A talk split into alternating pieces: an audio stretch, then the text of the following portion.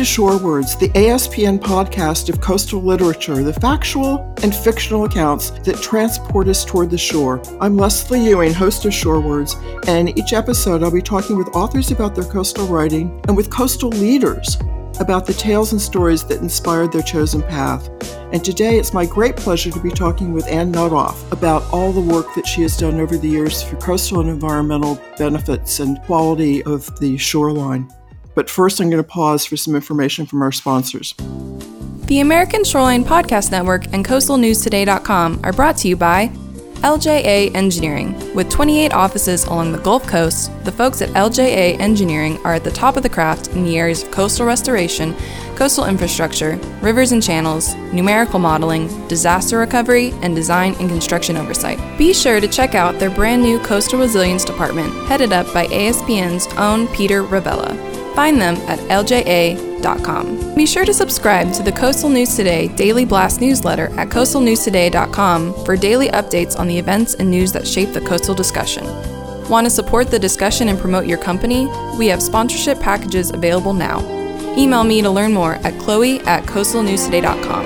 That's C H L O E at coastalnewstoday.com.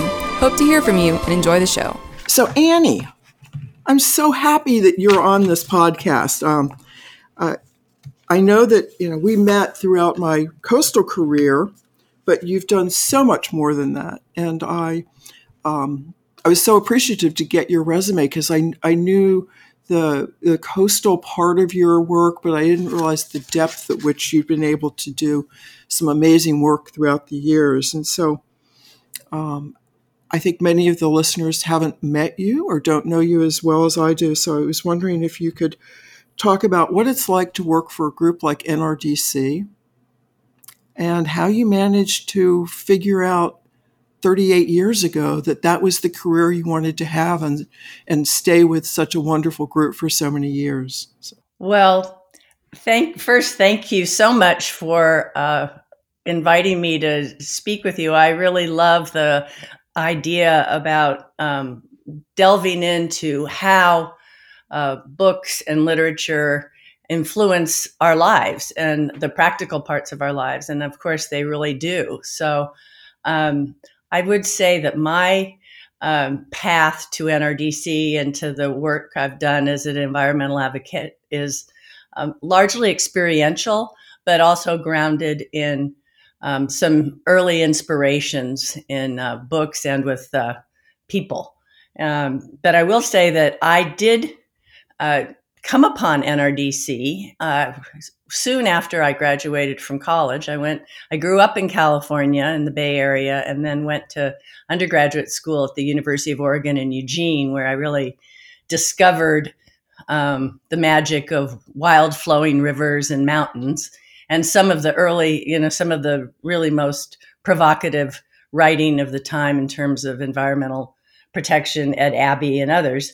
But then when I came back to California, I got a part time job working uh, to try and implement the Coastal Act in the early days. The Coastal Act had just been passed, and cities and counties along the coast were busy doing uh, developing local coastal plans. And I was uh, hired by a local group to help do some of those. So we can talk more about that. But I did initially enter the world of environmental advocacy through uh, advocating development of strong uh, resource protective local coastal plans in Big Sur, Mendocino, San Mateo County, and Santa Barbara County, some of the counties along the California coast that have um, particularly rich natural resources.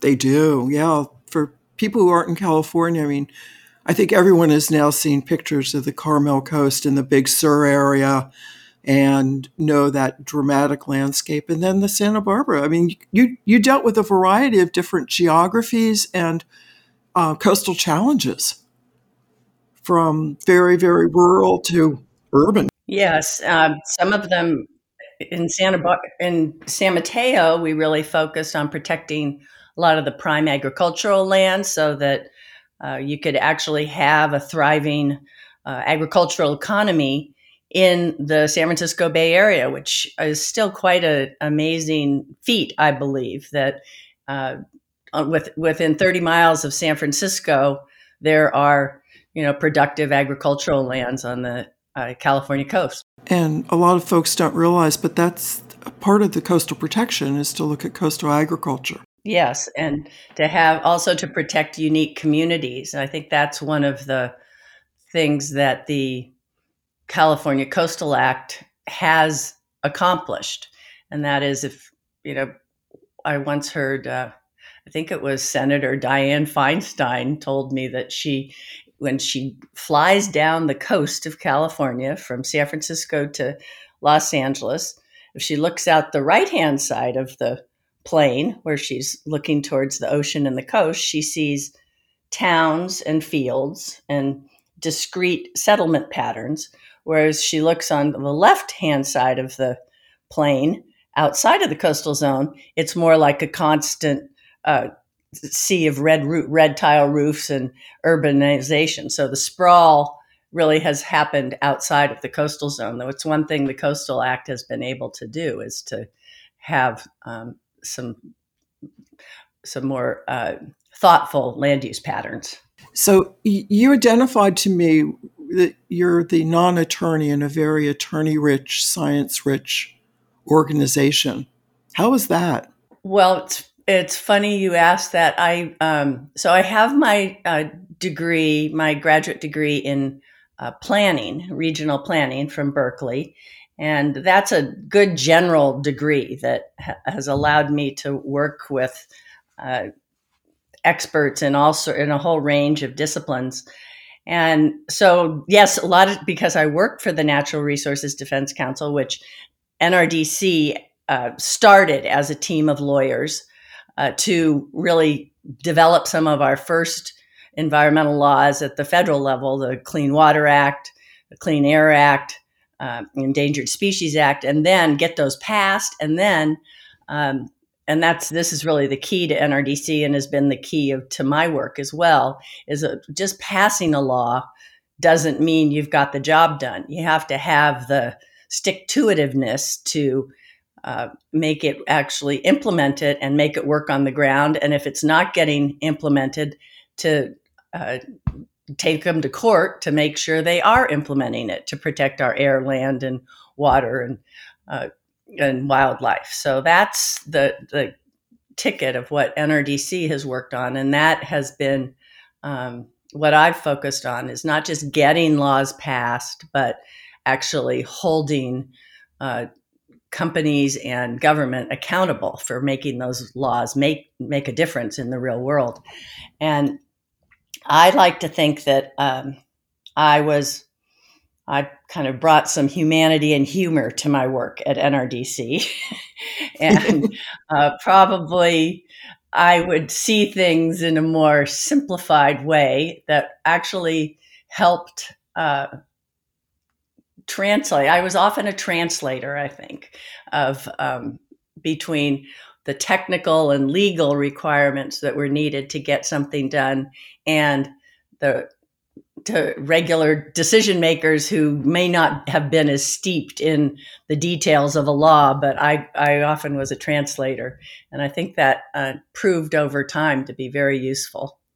I mean, it's certainly something that I need. I need so much of that law and regulation even translated because that's not that's not where my head goes. I just don't think that way, but it's so important that it be written correctly and if it's not to be make sure it gets fixed. What were some of the programs or campaigns that you worked on for the coast in particular that you think are most important today? Well, I worked on, well, I think a lot of the land use and the patterns that we've talked about. Um, and I think that one thing I will start out and say one thing I regret that w- I was not able to uh, stop was early on in California, the Coastal Act had an affordable housing policy in it that as uh, that as development occurred in the coast, that there had to be some provision of affordable housing. And that was in the Coastal Act for the first several years. It became very controversial and that um, there was a big you know developers in southern california wanted to take it out and they and we fought taking it out but we lost and as a result, um, I think that affordable housing in California, is in particular in along the coast, has been a real challenge, and uh, that's something that I'm working on now. Uh, is to try and figure out how to provide more affordable housing throughout California with a focus on the coast because these are there we have so many people that uh, work on in the coast but can't afford to live here so they have to commute in.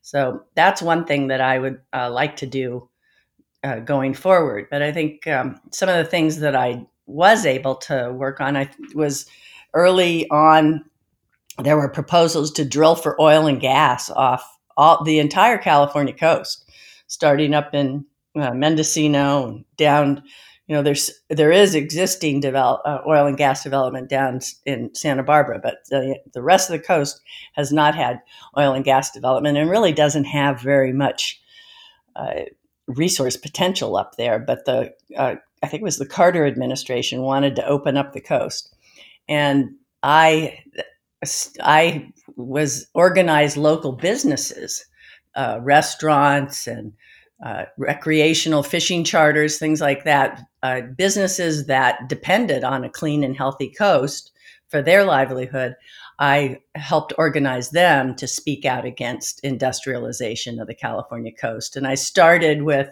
I had a little uh, white Volkswagen bug at the time, and we made up these big posters with an oil rig with a red slash through them. And I started up at Crescent City and drove south and you know knocked on doors of businesses uh, in on Main Street and said, "Would you be willing to put this poster up in your front window?" And uh, so I really got to know the coast and a lot of the coastal activists at that time.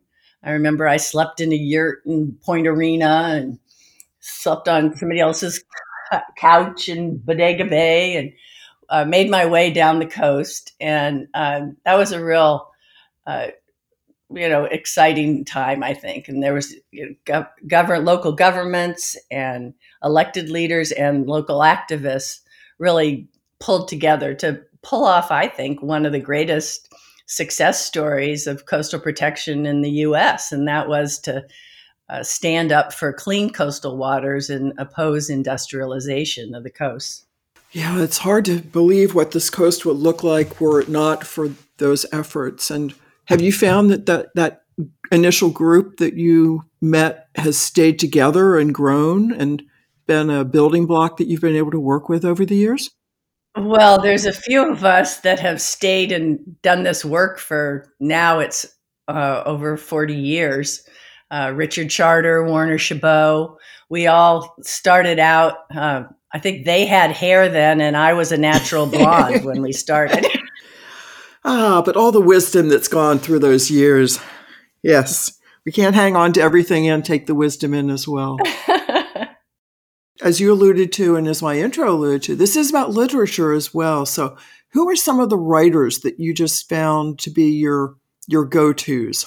Well, I think when um, I was a kid, I actually was quite influenced by, and I didn't think about this until I saw the book many years later. But do you know that book, The Little House? And it was about this little house in the field, and industry grew up around it, and the little house started getting choked up because she, uh, she couldn't breathe very well, and then she had to move back out to the country. So, and I think that actually influenced me about land use and want and made me want to uh, try and you know develop enact policies that made more livable mm-hmm. sustainable communities and then i think probably in college um, william o. Douglas's do trees have standing meant a lot to me. Uh, and edward abbey as i mentioned the, mentioned the monkey wrench gang was uh, something i aspired to be i think when i was in college. Um, so i think those writers um, certainly the population bomb by paul ehrlich all of those mm-hmm. kind of painted a picture about how uh, and then this was before climate change was really on our radar at least my radar um, but it also painted a picture like you know things things could go bad unless we do something about it. And so that inspired me to do as much as I can to, you know, to ensure that we have the, a healthy, sustainable environment and equitable communities as as we grow and as you know we continue to welcome more people into our state. And I think that you touched on um, William O. Douglas, but the idea that we were taking on that idea again, that ethic that we're not the only ones who have a role in being on Earth, and that there's so much of an importance for um, the other beings, but then also the rivers and the trees to take that on as a as a right for those to have their existence, or or for again going back to us, us to have the ability to enjoy them so much. And both of those writers that you talk about, um, Ed Abbey and, and Douglas, had very, very strong wilderness um, respect, I guess is a good word for it, and, and looking at that so so intently. And that writing is also one that I think is very much of that period because a lot of us hadn't explored the country in detail the way they were talking about it and did it did they encourage you to go out and travel and climb your own mountains and of, of women in mountains maybe should be the next book that comes out but were you um, what what were your actions well definitely when i was in college i spent a lot of time uh, on i i really uh, latched onto rivers and uh, rafted all the rivers in the Northwest and Idaho. Um, and that was very important. But I think also, you know, do trees have standing? And uh, Edward Abbey, they, they talk about, um, you know, giving voice to the voiceless, whether it's children who uh, can't stand up for themselves and deserve um, a healthy environment or um, wildlife, animals, plants that can't speak for themselves. And I think that that for me personally, um, having speaking up for vulnerable populations and vulnerable uh, animals, I think that that was very motivating to me. It still is the idea that uh, you know a frog through no fault of itself could not no longer have a pond to live in or any of those vul- the vulnerable populations is uh, I have a very strong sense of using, you know, compulsion to use my voice on behalf of those that don't have uh, a voice and don't have as uh, strong a voice as, as well. So that applies to vulnerable people as well as mm-hmm. Uh, plants and animals. Yeah. Do you can you think of any mentors you've had in the coastal area who have encouraged your work there? Well, in the coastal area, I think, uh, well, certainly when I started doing coastal work, the there were these amazing women on the coastal uh, commission, and they had uh, there was the coast. The early days of the California Coastal Commission was really uh, characterized by these strong women. There was uh, uh, Jerry Grader from Mendocino, who's I think her husband ran a a, a fishing uh, uh, business out of Noyo Harbor there, and her son Zeke Grader became the head of the Pacific Fisheries uh, Fishermen's Group, a strong advocate. Um, there was Naomi Schwartz was the was the chair of the Coastal Commission when I was very active there. Lois Ewan, there was you know, half a dozen very strong women who uh, really helped shape the both the conscience and the style of with and the respect with which the coastal commission uh, talked and greeted and worked with uh, landowners in the coastal zone as well as advocacy groups and those were some of the the women that I looked to those along and they were also in the same vein as some of the early women who start who helped protect San Francisco Bay Sylvia McLaughlin and others. So I did have some very strong women models at the time. Although I will say that I often was, especially in the oil and gas work, I was often the only woman in the room. Yeah, that that's still often the case in many of these big meetings and decisions. It's an odd situation, but it does seem though that because the coastal field is a rather younger profession and growing, that there are a lot of women who are part of the, the coastal movement and have, as you say, from the beginning have been, or you know, the, the recent beginning have been very strong. Yeah, and I think it's, you know, it's also comes from this, you know, uh, taking care of a sense of place and caregiving almost is that, you know, taking taking care of the coast is, and it has attracted uh, women uh, for a long time, I think. So, what do you see with the whole issue of climate change and that now? Be, I mean, it's as you said when you first started looking at coastal concerns, climate wasn't one of the big ones, but it certainly is now. And um, what are the things you see that you think are, are encouraging and promising for a, a, better future on that regard? Okay, en- encouraging and promising. All right. Um, thanks a lot, Leslie. Please, yes.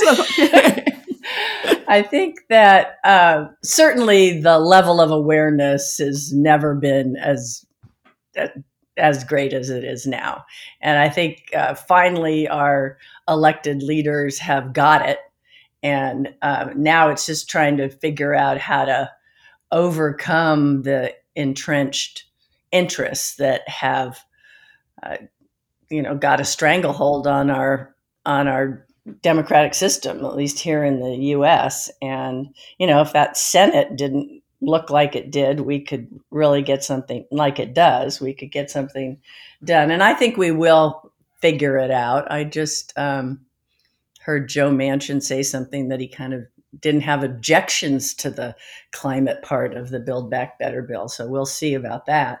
Um, and I think that one thing is, you know, we, we get frustrated here in the US, but uh, I've had a chance to go to several of the UN climate conferences, the convening of the parties, as they um, say, the COPs. And it you know, we don't, there's not a debate about climate change in other countries. So that's, that's hopeful to me that just because we have this entrenched debate here in the US, it doesn't extend to the rest of the world.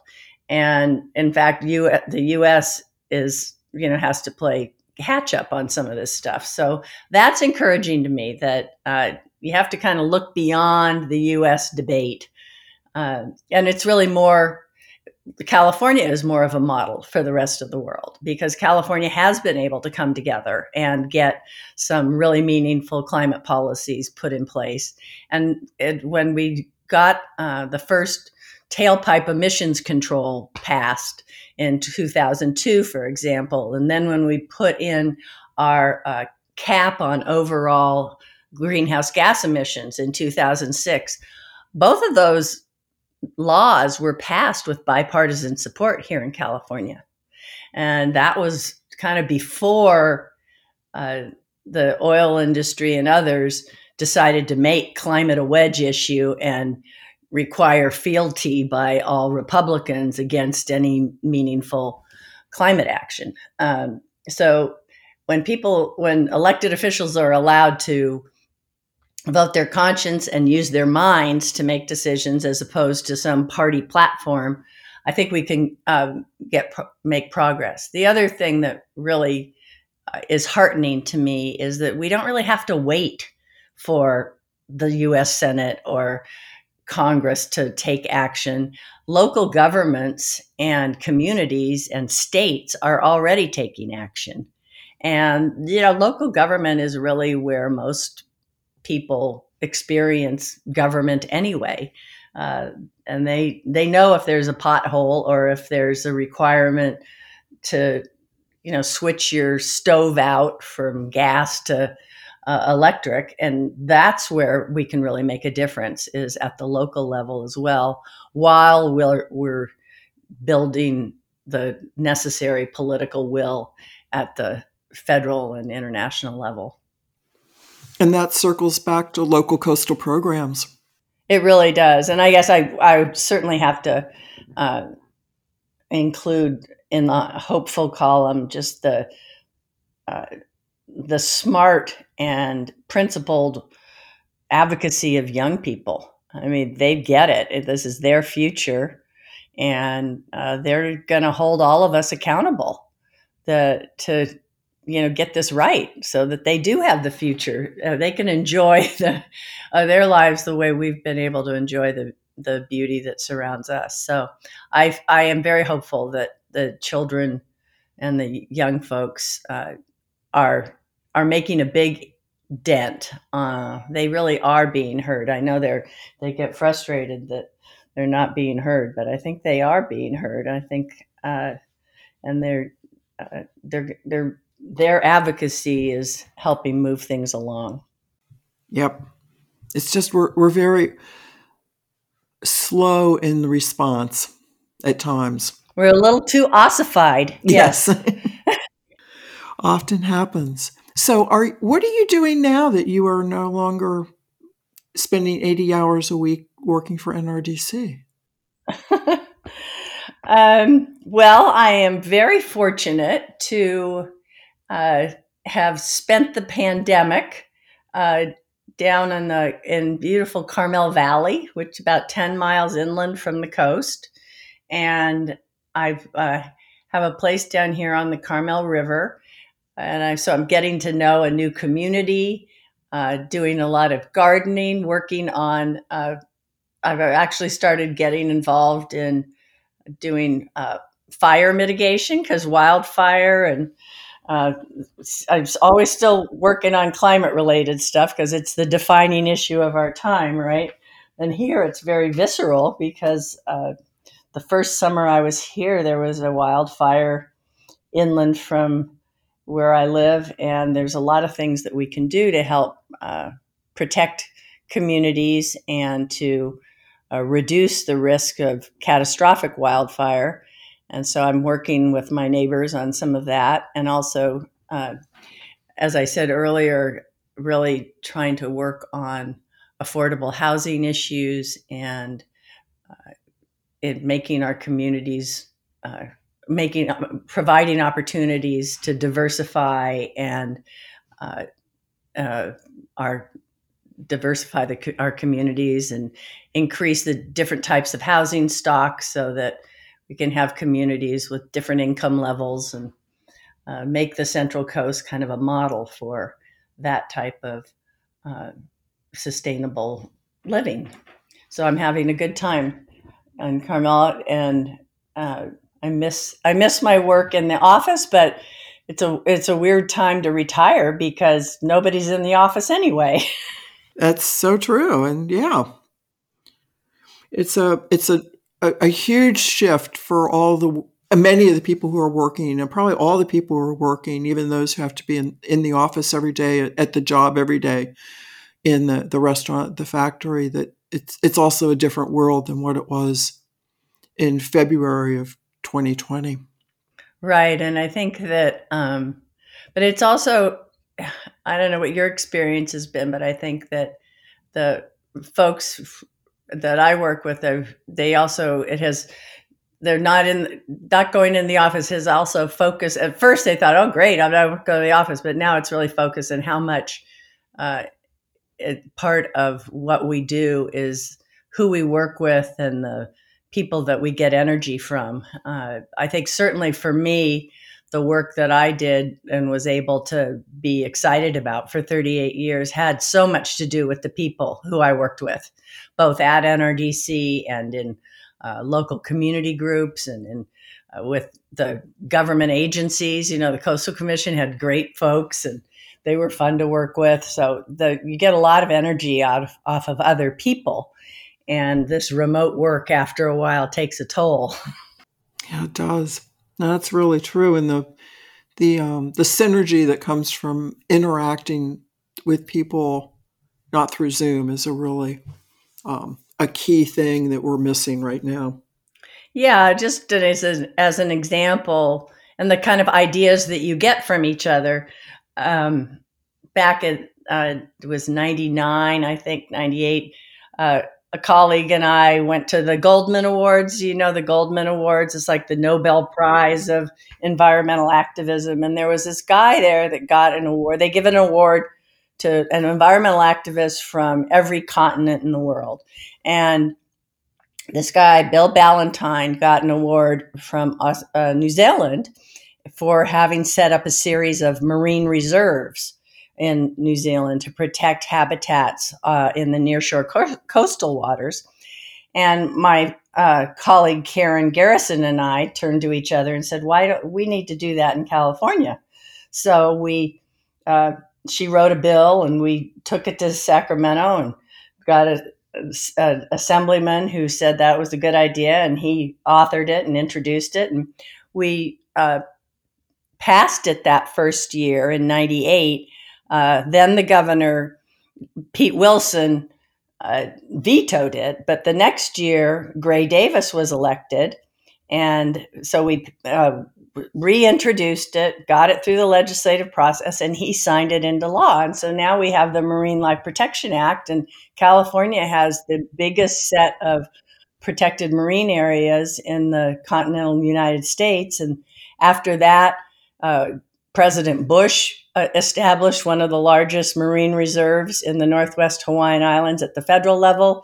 And then President Obama built on that and uh, created more marine protected areas. And so now uh, California is in the process of reviewing that and possibly expanding the marine protected areas. And so that's something that, you know, we just got an idea from a, an activist from another country and we're able to build a a coalition here in California, and now there's a very robust campaign to uh, protect those marine reserves and expand them.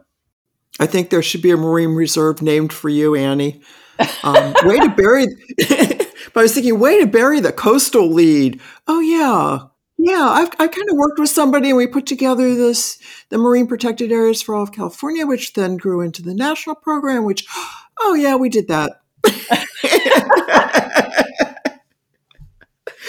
Oh, what an amazing opportunity. You, many, many amazing opportunities you had and will have in the future to really be um, a strong voice for the, the, all the diversity that is of the coast, from the marine protected areas to the inland areas, needing to have that diverse community sense that, that to reduce that cookie cutter monoculture that we often see other places. It, it's it's a rich and important area to be um, working for. And thank you so much for all the work you have been doing. And I'm glad that you're continuing this into the future. It's an exciting place to be.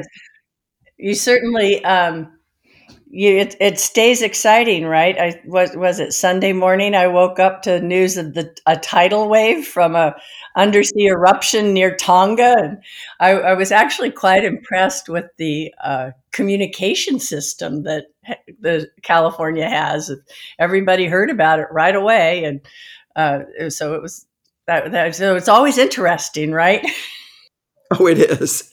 Yeah, it was Saturday morning, and I, I was kind of being lazy, and I got this alert on my phone that there was a tsunami. Stay away from the coast. So, of course, I. But then they said the wave was going to be one to three feet, and I went, ah, I'm going down. I'm going to look at it. I know, I'm, I'm, I know some places where I can be high up to see it and not be at risk. And yeah, you got to look at these things. You've got to be out there observing. So, did you uh, did you see uh, swelling? Yeah, the I mean, it was it was not that wave thing that people um, expect from the the Japanese block artist, but that um, within a 15 minute cycle, the water was going up and down about two two and a half feet.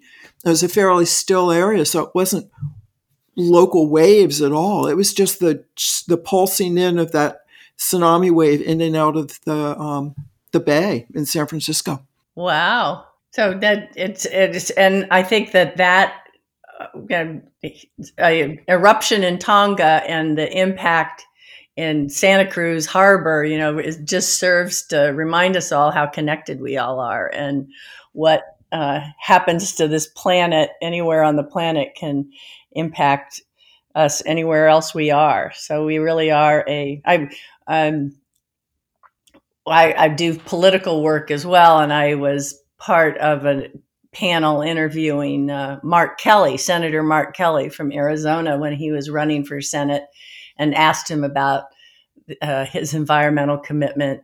And he said, he said, you know, every, there hundred percent of astronauts are environmental activists because all you have to do is when you're in space and you see that little blue marble, you realize how fragile it is and you realize there's no plan B or no planet B. and uh, you really get uh, that sense of how small and fragile we are and how we what a what an important thing it is to spend time and how rewarding it is to try and protect that and keep that healthy. Ooh, hard statement to follow. Um, but but I will with two lighter questions very quickly. Um, what are you reading right now that might be of interest to our listeners? And what's your favorite beach? Well, what I'm reading is I for Christmas, my husband gave me Jane Goodall's newest book, Hope, and it's uh, you know strategies for coping with it at difficult times. And uh, if I didn't mention Jane Goodall earlier, I should have because she's always been an inspiration to me. Um, and both because she loves animals like I do, but I also love her sense of adventure and uh, and individualism. So I'm reading that. And what's my favorite beach? Uh, I probably my corner uh, is Stillwater Cove in Monterey County. I love it's a beach that uh, my I grew up walking on, and I have a picture of my mother pregnant with me standing on a rock on that beach. So I feel like uh, Stillwater Cove is my home. Uh, I, and I I will say that Carmel Beach is. I've been to a lot of beaches around the world, mm-hmm. and it's really kind of the most beautiful beach I've ever seen. it's it's so be- it's so big and the sand is so fine and I really like also how it can absorb so many people. It's so fun to see different uh, people from all walks of life. And Carmel Beach is, of course, one of the few uh, beaches in that where dogs are very much define the beach. So you, I, it's great people watching, it's great dog watching, and it's just a, a beautiful place. It is.